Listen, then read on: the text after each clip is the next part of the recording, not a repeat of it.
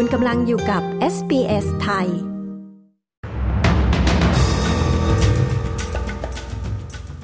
กรมอุตุคาดฝนตกพายุเข้าส่งท้ายปีเก่าในหลายพื้นที่ชายฝั่งตะวันออก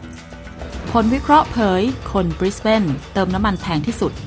เยาวชนเยรูซาเล็มหลายร้อย เดินขบวนเรียกร้องปล่อยตัวประกันในฉนวนกาซา ติดตามสรุปข่าวรอบวันจาก s อ s ไทย 29 ธันวาคม 2566 กับดิฉัน ชยดาพาว กรมอุตุนิยมวิทยาคาดการว่าอาจมีฝนตกในหลายพื้นที่ตามแนวชายฝั่งตะวันออกของออสเตรเลีย ในช่วงวันส่งท้ายปีเก่า โดยมีแนวโน้มว่าในช่วงสุดสัปดาห์อากาศจะแปรปรวนมากขึ้นจากรายงานของกรมอุตุนิยมวิทยาที่ชี้ว่า ฝนที่ตกเป็นวงกว้าง และอาจมีพายุฝนฟ้าขนอง ซึ่งพัดกระหน่ำทางตะวันออกของประเทศในช่วงไม่กี่สัปดาห์ที่ผ่านมา จะกลับมาอีกในรัฐนิวเซาท์เวลส์และควีนสแลนด์ตั้งแต่วันนี้วันศุกร์ที่ 29 ธันวาคม โดยที่เขตตะวันออกเฉียงเหนือของรัฐนิวเซาท์เวลส์จะเผชิญกับฝนตกหนักและพายุฝนฟ้าคะนอง และอาจรุนแรงขึ้นในช่วงก่อนปีใหม่กรมอุตุยังเตือนว่าจะมีฝนตกกระจายทั่วชายฝั่งตะวันออก และอาจมีแนวโน้มที่จะเกิดพายุได้ ส่วนรัฐควีนสแลนด์ยังคาดว่าจะได้รับผลกระทบจากสภาพอากาศชื้น โดยมีฝนตกบางแห่งและพายุฝนฟ้าขนองในพื้นที่ส่วนใหญ่ของรัฐ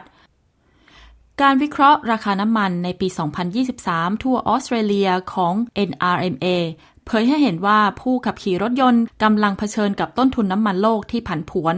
แต่มีแนวโน้มปรับตัวดีขึ้นจากการสำรวจพบว่าคนในนครบริสเบนเติมน้ำมันแพงที่สุดในออสเตรเลีย ในขณะที่นครเพิร์ธมีราคาน้ำมันที่ถูกที่สุด เมื่อเทียบกับในบรรดาเมืองหลวงของออสเตรเลีย โดยที่ราคาน้ำมันไร้สารตะกั่วปกติ โดยเฉลี่ยอยู่ที่ 1 ดอลลาร์ 39.4 เซนต์ต่อลิตรในนครบริสเบนเทียบกับในนครเพิร์ธที่ราคาน้ำมันเฉลี่ยอยู่ที่ 1 ดอลลาร์ 83.9 เซนต์ต่อลิตร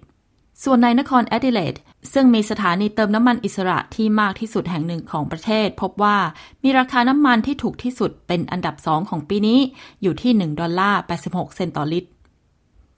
เมื่อวันนี้วันพฤหัสบดีที่ 28 ธันวาคม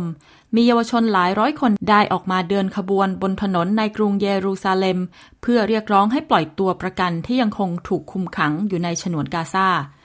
การชุมนุมดังกล่าวจัดขึ้นโดยเยาวชนจากเมืองคิบบุชคาฟาอาซาซึ่งเป็นหนึ่งในเมืองและหมู่บ้านกว่า 20 แห่งที่ถูกกลุ่มฮามาสโจมตี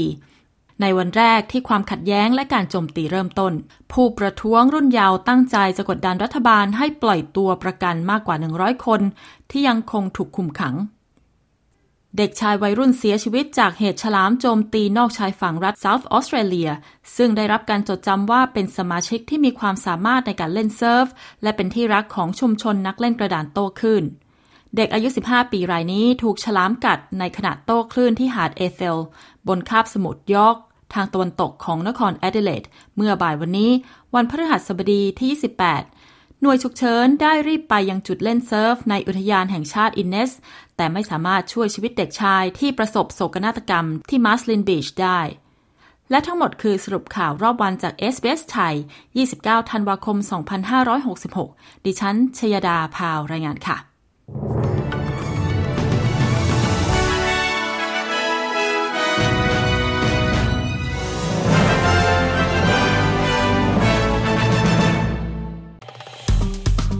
กดไลค์ แชร์ และแสดงความเห็นไป follow SBS ไทยทาง Facebook